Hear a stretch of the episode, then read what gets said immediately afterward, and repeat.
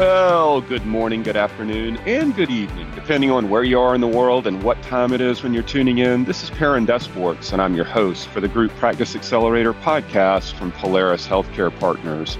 If you're an entrepreneurial dentist or physician, and you're interested in building a successful group practice, you found your primary resource for some of the industry's best business education. My partner, Diwakar Sinha, and I have decades of experience helping people just like you launch, scale, and ultimately exit successful group practices. In short, we create clarity, confidence, and results. Well, welcome everybody to yet another episode, episode three of calendar year 2024. Good grief appreciate everybody joining us on the show today. And joining me on the show today is Adin Bradley. Adin Bradley is one of our executive consultants and works uh, most closely with a lot of our growth strategy clients. You heard him a couple of weeks ago uh, with Dr. Michael Carpenter on the show. And this time, Adin will take a little more of a featured role in today's discussion. We're going to talk growth strategy. We're going to talk about how he makes an impact with the clients he works with couple of pearls of wisdom and food for thought for 2024. Going to be a good episode. Get your pad and pen ready. You know it's time to take some notes and brew another wonderful cup of that meal of coffee. The Group Practice Accelerator podcast is on the air.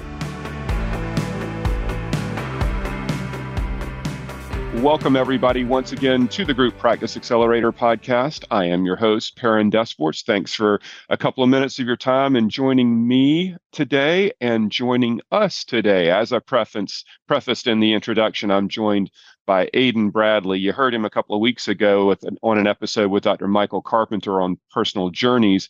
Adin and I are going to dig into growth strategy, how we work with clients in the field, and the impact that he makes uh, with the clients he works with. Adin, thanks a little, for a little bit of your time, taking time away from some of your client work. Appreciate you joining me on the show today, my man. Thanks, Perrin. It is uh, great to be with you and uh, excited about our conversation today. I am as well. I am as well. I think uh, this is going to be um, a, a, very impactful year. You know, usually we kick off a, a new year and it's all about, hey, how did the prior year finish up in terms of valuation multiples in the world of mergers and acquisitions and all that kind of transactional stuff. But I think we're sort of uh, transitioning into more of a, a, segment of the marketplace that is is of a build and operate type of a mindset versus build and exit. Certainly nothing wrong with build and exit. Exit's part of our business too, but I think there are more and more people who are interested in building group practices um, that don't have an imminent exit in mind and, and are really more uh, of an entrepreneur at heart for cash flow purposes. And those are your target clients that you work with uh, most consistently, and some of the ones that I've worked with in the past too. So when we think about our strategic consulting offering, you know, inevitably I take calls from interested uh, uh, prospects in the world just as you do and and inevitably they say well what is strategic consulting and you know i it's a, it's a good question as much as i hate to admit it um, but do you want to maybe just take a little take it from the top a little bit adin conceptually when we talk about strategic consulting how we approach um, what we do, what you do with clients, and then we'll work into some of the meat of the matter. But maybe let's just talk concepts right here. Yeah, absolutely, Perrin. You know, firstly, at, at Polaris, we are a white glove consulting group, and we are not cookie cutter. So some of the questions that we ask are different for different clients, obviously. So we tailor to the desires of the client because each one has different outcomes and each one has uh, are at a different stage of their of their growth uh, in, in their group practice. So we generally start with a little bit of fact finding, some questions uh, from them on what they're looking to achieve. And then as we go into this conversation, we'll talk about some of the specifics of how we tailor uh, a, a, strategic vision for them and what they're trying to accomplish and look for areas of uh, optimization that they have, and then ultimately work backwards from what their end goal is.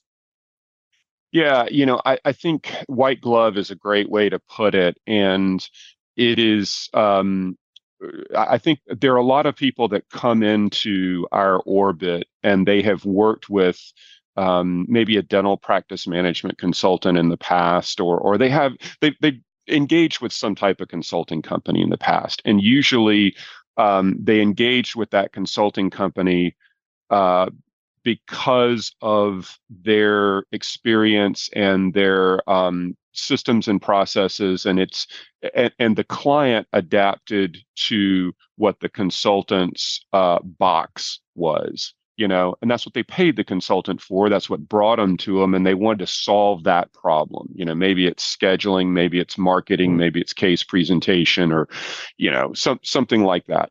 Um, certainly nothing wrong with that. It's different, I think, when you get in the world of group practices because a, a traditional solo dental practice or healthcare practice, you know, if that's all, if it's just going to be one location, it's it has a a finite operating system. You know, I mean, it, you got to do the basics to be successful at it and be able to to make money uh, doing it. When you start moving into multi locations, it, it is more there's more of an onus on the founder or the leadership team into what that business is going to become how you create a value proposition to the the uh, patients that you serve and what the ultimate horizon is for that business. And that's a significantly different type of a, an approach versus just a traditional solo practice. And so i think when they come to us and they work with a consultant in the past on their on their practice oftentimes they're expecting us to have a formulaic approach, a cookie cutter approach, a cookbook, or a, you know, follow, connect the dots, follow the yellow brick road, and magically it produces all the the outcomes that you want. That's not the case. We we tend to operate based on we give guidance based on what the desires of the client are and where they where they're not sure or where their vision um, isn't really clarified we try to impress upon them um, the the landmines they may hit on along the way, but also how to help them kind of shape that vision where we may see holes in it that are blind spots to them. Can can you maybe just you know let me shut up for a second here for one, um, and can you maybe just take our audience through that piece of like the vision thing right? Mm-hmm. I mean, some people have concrete, ironclad, defined visions that are hard and fast, and others, frankly, need a little bit of help shaping that. And I think that's where you play a tremendous role, obviously, at the at the onset of the relationship. Yes, and and you did a great job teeing that up, Perrin. What you know, generally, where we start in our conversations is where they think they are right now in their uh, stage of of growth or even if they're stagnant and where they want to go. And when we engage, what we often do is begin with really a couple of simple questions. How do they define their personal and professional best? So we kind of get an idea of, of what their professional and moral compass is. And then from there, we we ask them to define where they feel their strengths and weaknesses and opportunities and threats are and it's not your typical SWOT analysis, if you will, but it does give us sort of a roadmap of where they feel that they have some blind spots or blind spots that we can identify. So as we walk them through that process, we sit down uh, uh generally four times a year, but the first uh, meeting is is the most important one, where we start to identify some outcomes and initiatives that put pen to paper on what we can solve for immediately. Uh, and then concurrently, we are building out a financial, very robust financial model for the client that looks at all areas of their organization from collections, production, revenue cycle, chair optimization, how their doctors are performing, how hygiene is performing. And from there, we ultimately get to the to a a baseline for us to work from. And then we start to look for areas of opportunity where they think what might have been a weakness is really an opportunity. What they think is a strength maybe is not a strength. And then from there, together, we work collaboratively to start tackling some of the areas that look like they need some improvement and, and how we can improve upon that. Yeah, I, I um, that's yours is a very tactful way of putting it. I like to say that we crush a lot of people's hopes and dreams along the way, and you know, it's. I think there's the vision setting piece, and then there's the the vision validating piece, right? I mean, you you mentioned um, in one of your discussion points the that kind of clarifying the three to five year vision, and it doesn't matter if you have an exit strategy in mind um, or if it's a, a, cash flow uh, you know annual income uh, dollar number in mind I, I think what we try to do is understand what those outcomes are and then we try to to understand the expectations of how long the client wants that process to take before they get there. And then we connect the dots in a backwards manner to say, okay, here's where we are now.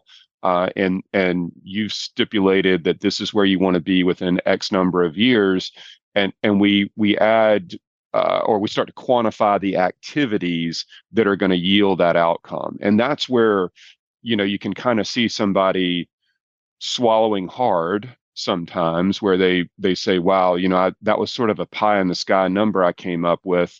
Um, i think i can hit it but i had no idea it would require that many acquisitions or that much revenue growth or you know like really putting the numbers down to say okay if that's the outcome you want here's what you got to do to get it and is that realistic? And it's one thing when you're just talking about it over you know a couple of beers on the 19th hole at the golf course but it's something else when you have to put your operator hat on and and really go about executing on it. And i think that's sometimes just clarifying the vision and the activity accounting that has to happen to yield those outcomes is uh, is something that they you know our typical clients probably never been through before um, because they haven't they haven't really they've thought about their business but they haven't really started to execute on a on a forward looking pro forma basis to understand what comes along with that. And i think that's um, uh, it's always a, a fun exploratory process right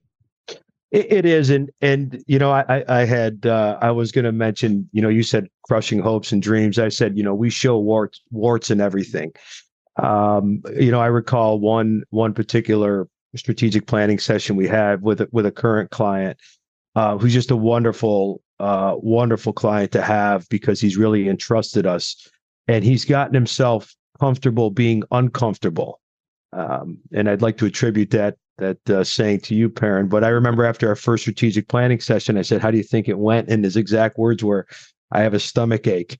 So, so I know, I know that we um, we hit on all the t- uh, on all the points. But what it did was, it really helped him recalibrate what he wanted to do. And I would say that one of the things that you touched on very early on about um, in the process of growing group practices, what I find often is that each office is still running independently of the others. They are just simply four, five, six, seven individual practices that just happen to be owned by the same person or, or group. And and that right there is always going to be an impediment to scaling. So at what part of the growth journey do we start to pivot where there's a little bit of scale in certain departments. There's uh, cost efficiencies because you uh, have more purchasing power. When do you start setting up legal constructs? What does your hiring and retention look like? Uh, what does your clinical development look like? And we'll touch on that at the very end. And more importantly, a saying that I use is if you can't measure it, you cannot manage it. So, what KPIs do we have in place? Are we really tracking useful information? Um, that we can uh, deliver on and make changes to, or are we just kind of throwing numbers into a spreadsheet, not doing anything with it? So, w- through this journey, we as an advisor to the owner really start to get them thinking as a CEO and not as a clinical doc that owns the practice. Yep. Very, very, very well said.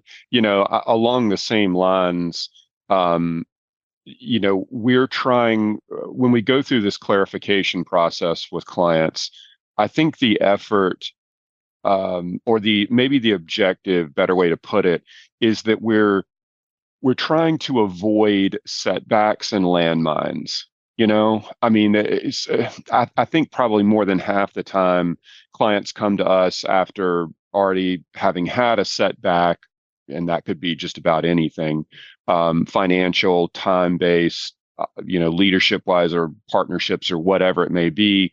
But it's it's always a greater challenge if we have to kind of do some cleanup initially and then move into more of a guidance uh, type of a um, arrangement if if somebody comes to us and we see that there's holes in their strategy or that they're they're about to create uh, you know failure for themselves um, it, it's it, it's a it's really sometimes saving a client from themselves of making a, an overstep or a bad uh, decision that can can set them back uh, from a time and money standpoint. I go back to that thing about um, you know, for all of our, our listeners, if they follow like the National Football League, and you and I both do, but how many times do you hear people say, usually either current head coaches or former head coaches, more games are lost in the NFL than they are won? And just minimizing, you know, you talk about turnovers and uh, stupid penalties and mental mistakes and that kind of stuff. Like if you can just not lose the game, is antithetical as it may sound, uh, you you have a greater chance of winning more of them. And I think there is a little bit of that when somebody says, "Okay, I want to want to build a multi-location group," and they think it's just an extrapolation of one successful practice adding a second successful practice, a third and a fourth and a fifth. It's never that easy. And you know, there's the the leadership piece to it um, that people don't understand what it what it means to become a, C, a CEO uh, and a visionary for a growing group but it's it's also okay what does a ceo or a visionary do? I'm no longer practicing clinically. I was really good at that you know i've generated a lot of collections for the business and a lot of income for me and my family but you know what what exactly do i do with my time you know those are things and and you're a former coo so you're you know riding side saddle with a lot of these mm-hmm. people in terms of giving them actual you know both strategic and to a degree tactical guidance on some of this stuff and i think that's that's critically important as someone changes their role and grows into a new role in a business yeah, I, I, think that's I think that's well put. I think our the clients that we have, and I, I actually like to refer to them as partners that we have had that have had success have really committed to the process. And and to piggyback on your NFL analogy, you hear coaches say that a lot. Trust the process. And it really is the blocking and tackling that is what is going to create a winning team. I see a lot of common denominators in practices that predictably can lead to outcomes that are not going to be as advantageous as they could be. And, you know, a lot of it is it's the way we've always done it. We hear it all the time. Um, we we promote people from within, and then ultimately they've got tribal knowledge within that particular group, but they don't bring in an, a level of outside expertise that can help grow and scale. So a lot of times it's kind of unwinding this structure that they've built or this process that they've built and and unbreaking fiefdoms within within organizations and really getting them to think outside the box and as a resource you know we come in in a very collaborative manner you know and and what i would tell all of our listeners both current past or potential future clients is that there is no silver bullet here. There is a lot of doing small things correctly that will have an exponential impact on the back end.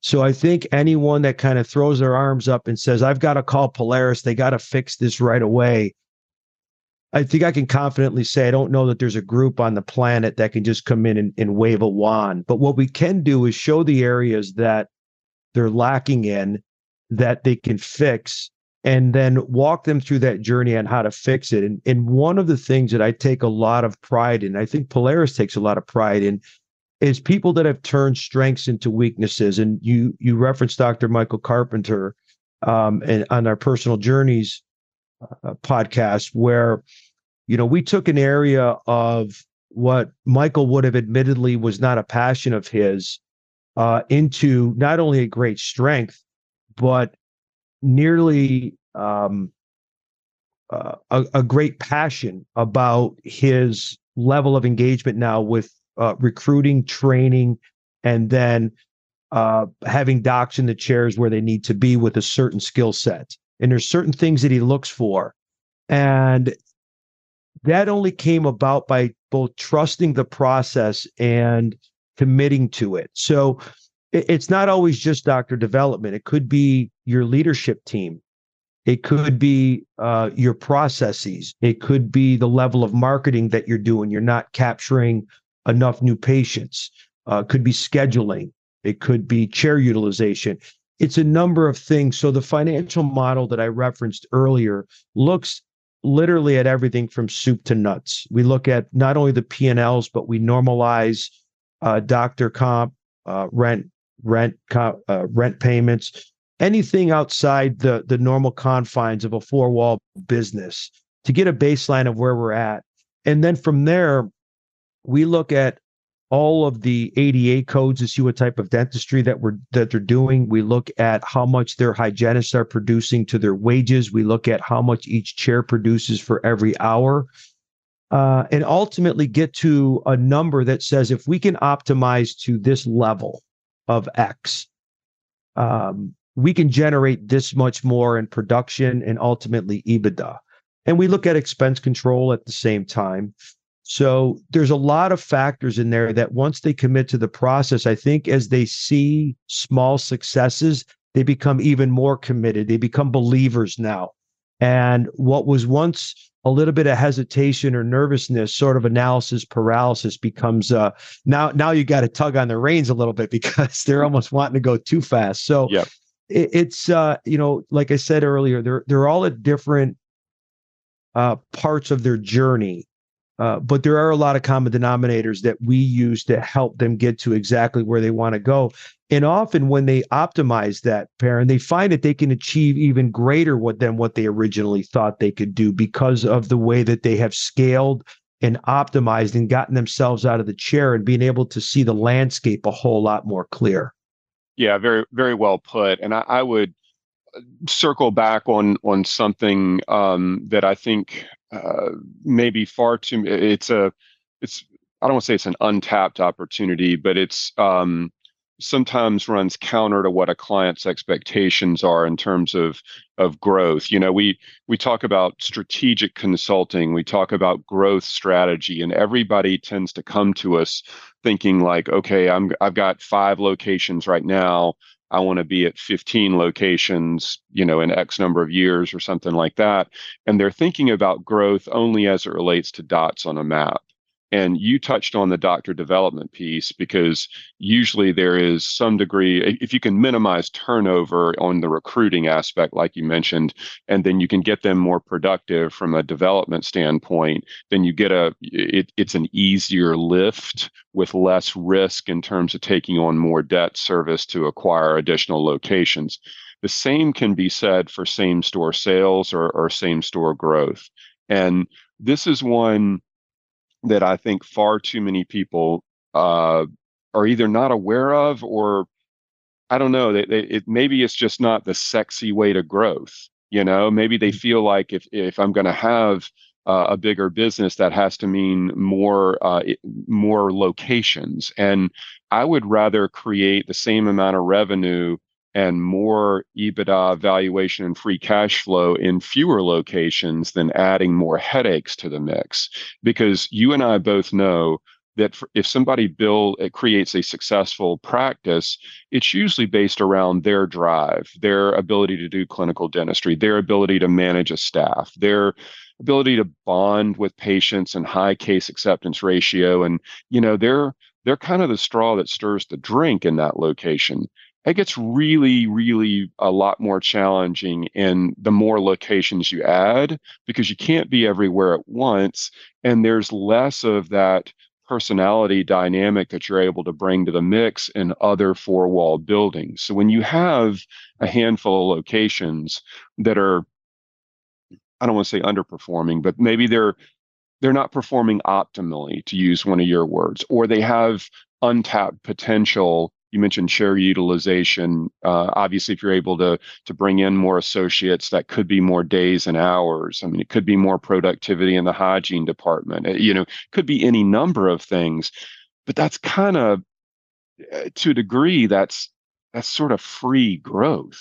You mm-hmm. know, it's or it's growth with less risk. And I would I would prefer somebody you know dial in all of their locations before they start taking on more bank loans to uh, to personally guarantee. You know, I mean, you want to you want to touch on that just a little bit in terms of same store sales.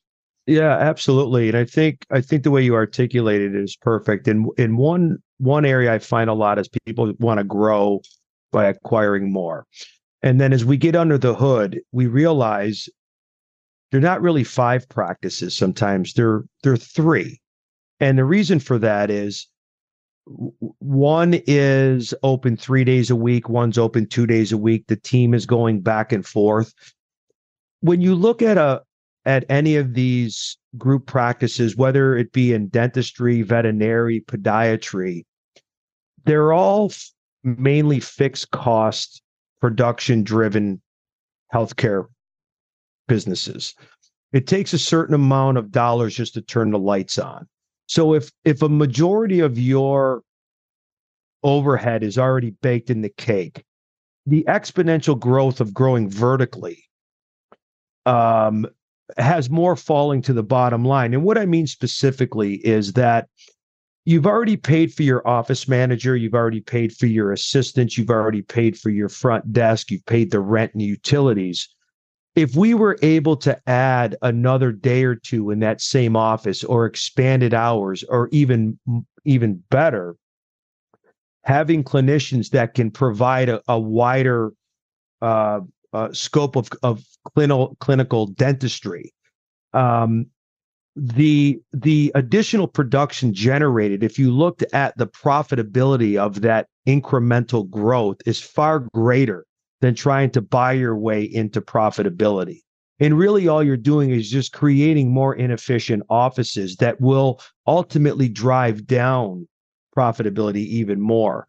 So I think for me, this has really become a key indicator in two areas. And I'm so glad that you brought it up. Firstly, any organization, when we talk about same store growth, if you're if your office, take each office individually, you're showing year over year growth in production.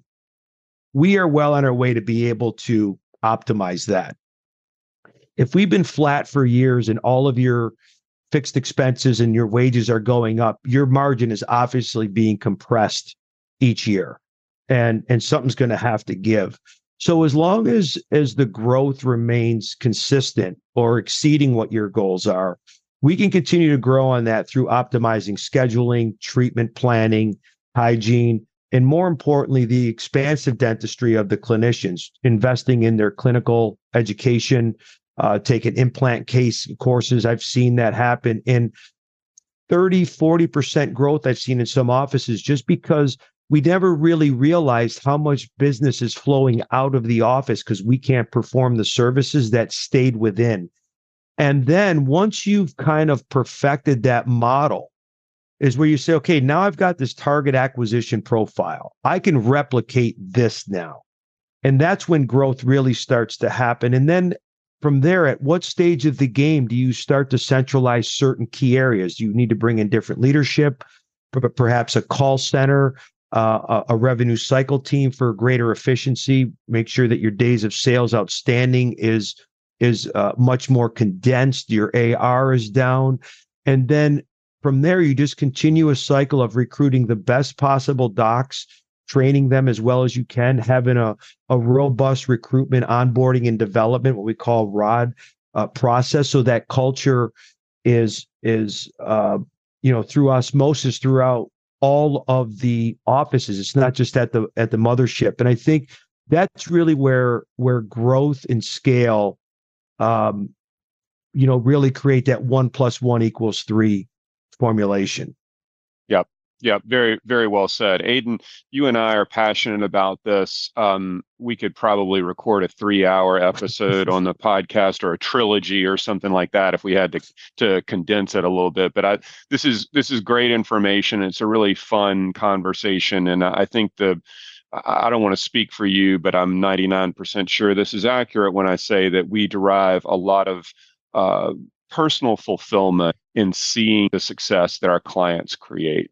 And that's a really um, it's a it's a very rewarding relationship that we have with people because these engagements um, are uh, they can be stressful they can be um, challenging at times and um, they can be really rewarding for both parties. And I, I, I, know mm-hmm. that you and I both enjoy that aspect of working with people too. I, I can't thank you enough for carving out a little bit of time today. The time went quickly, that's for sure, but um, really great discussion. And I, I, look forward to having you back. And I think maybe uh, on an upcoming episode, we can talk about another facet of, of the world that you live in. And that's what we call fractional COO. And I think that would be a, a fun conversation to kind of compare and contrast um, that's different from strategic consulting but obviously your world as an operator um, getting your hands dirty is is one that you um, are, are, extremely good at so uh, look forward to having you back on the show in the not too distant future and diving into some of that for the audience too yeah, thanks, Perrin. And I really enjoyed it. And, and also to our listener base, if anyone wanted to have just a, a cursory conversation, obviously we're at, you know, polarishealthcarepartners.com. Um, our team is all featured on there. If someone wants a cursory uh, call, I'd be happy just to uh, have that. Uh, but more importantly, uh, thanks for having me on and, and absolutely gain uh, a lot of satisfaction from watching the success of, of, of our partners really um, embrace what we do and, and watching them in their uh, maturation process is, is, is very fulfilling and, and humbling at the same time. You bet. Going to be a great year for us. And and to echo Adin's point, we will uh, uh, link to his um, uh, email address and everything in the show notes. You can obviously connect with him off of our website um, on any of the uh, comment fields and everything. And he and I probably take a, a call or two from prospective clients almost every day. So uh, I'd encourage you to reach out to either one of us if you got questions or anything else we can uh, help answer for you. Certainly appreciate all of you being listeners. Appreciate you sharing the podcast with um, with so many people. It's it's uh, quite uh, humbling when I get a, somebody who reaches out and says, "Hey, so and so shared your podcast with me. I really do enjoy it. I'd love to schedule a call with you." So I appreciate so many of you being advocates for the way that we grow our business, and word of mouth is usually the best way to do that. Thanks so much for being a listener and a subscriber. We'll see you on the next episode.